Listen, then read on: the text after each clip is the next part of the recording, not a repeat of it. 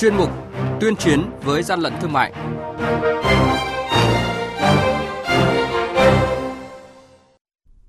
Thưa quý vị, thưa các bạn, những ngày này, thị trường đồ chơi Trung thu trở nên sôi động hơn để phục vụ nhu cầu khách hàng nhỏ tuổi.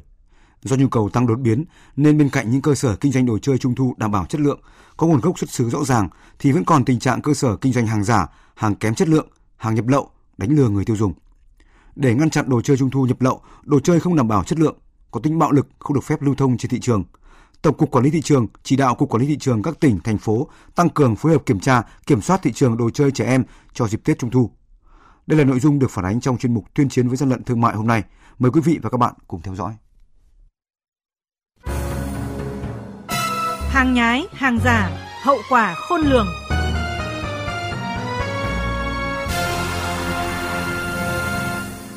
Khảo sát tại một số tuyến phố lớn trên địa bàn thành phố Hà Nội như Lạc Long Quân, Lương Văn Can, Hàng Mã, chợ Đồng Xuân, những ngày này các cửa hàng bày bán đồ chơi Trung thu cho trẻ em với nhiều mẫu mã đa dạng, màu sắc bắt mắt. Đặc biệt, đồ chơi truyền thống do Việt Nam sản xuất như đèn ông sao, đầu sư tử, chú tễu, trống cơm, thú bông đang chiếm ưu thế trên thị trường và giá cả phù hợp với người tiêu dùng. Ví dụ như đèn ông sao kích thước nhỏ giá từ 15.000 đến 20.000 đồng một chiếc, loại lớn hơn từ 50.000 đến 150.000 đồng một chiếc. Mặt nạ chú tễu, đầu sư tử nhỏ từ 20.000 đến 50.000 đồng một chiếc.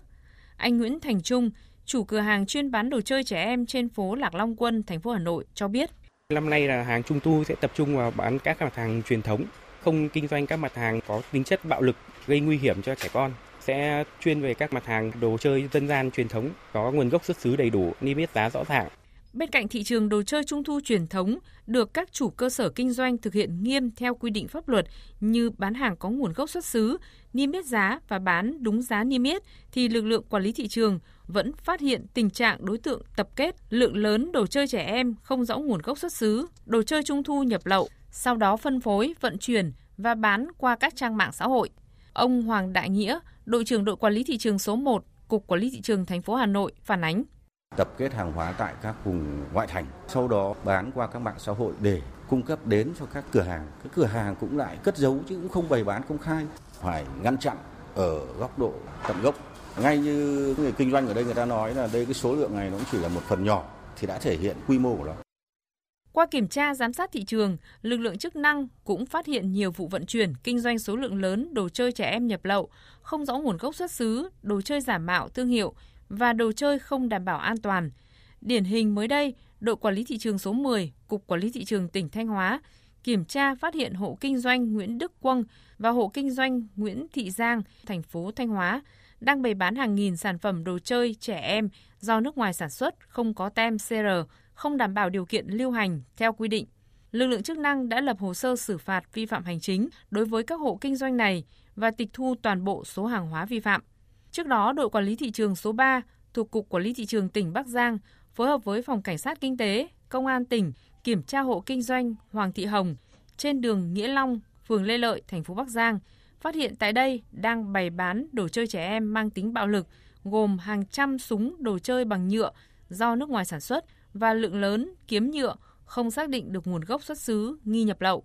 Lực lượng chức năng đã tạm giữ toàn bộ sản phẩm và ra quyết định xử phạt vi phạm hành chính, buộc chủ cơ sở tiến hành tiêu hủy toàn bộ số hàng hóa vi phạm. Còn tại Lào Cai, cuối tháng 8 vừa qua, lực lượng quản lý thị trường tỉnh Lào Cai nhận tin báo từ quần chúng nhân dân về việc phát hiện lô hàng gồm nhiều thùng cắt tông được đóng trong các bao tải dứa màu đen đang tập kết tại khu vực tổ 11, đường Trần Đại Nghĩa, phường Cốc Lếu, thành phố Lào Cai.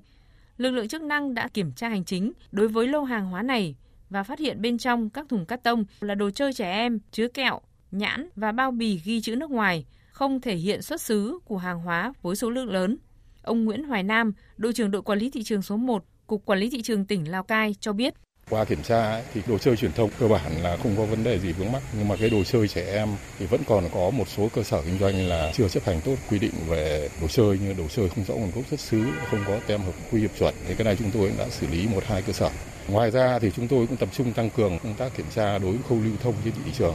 Để lành mạnh hóa thị trường Trung thu, Tổng cục Quản lý thị trường chỉ đạo Cục Quản lý thị trường các địa phương tiếp tục phối hợp với các cơ quan chức năng liên quan, chính quyền địa phương nắm chắc địa bàn, kiểm tra, giám sát, ngăn chặn tận gốc tình trạng đồ chơi nhập lậu, đồ chơi bạo lực không được phép lưu hành trên thị trường.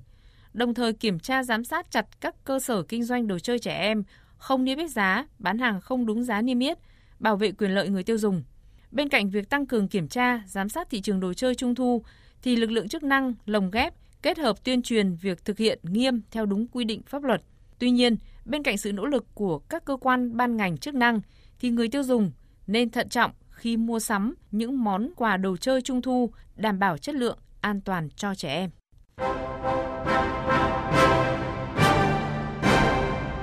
Chung tay chống hàng gian, hàng giả, bảo vệ người tiêu dùng.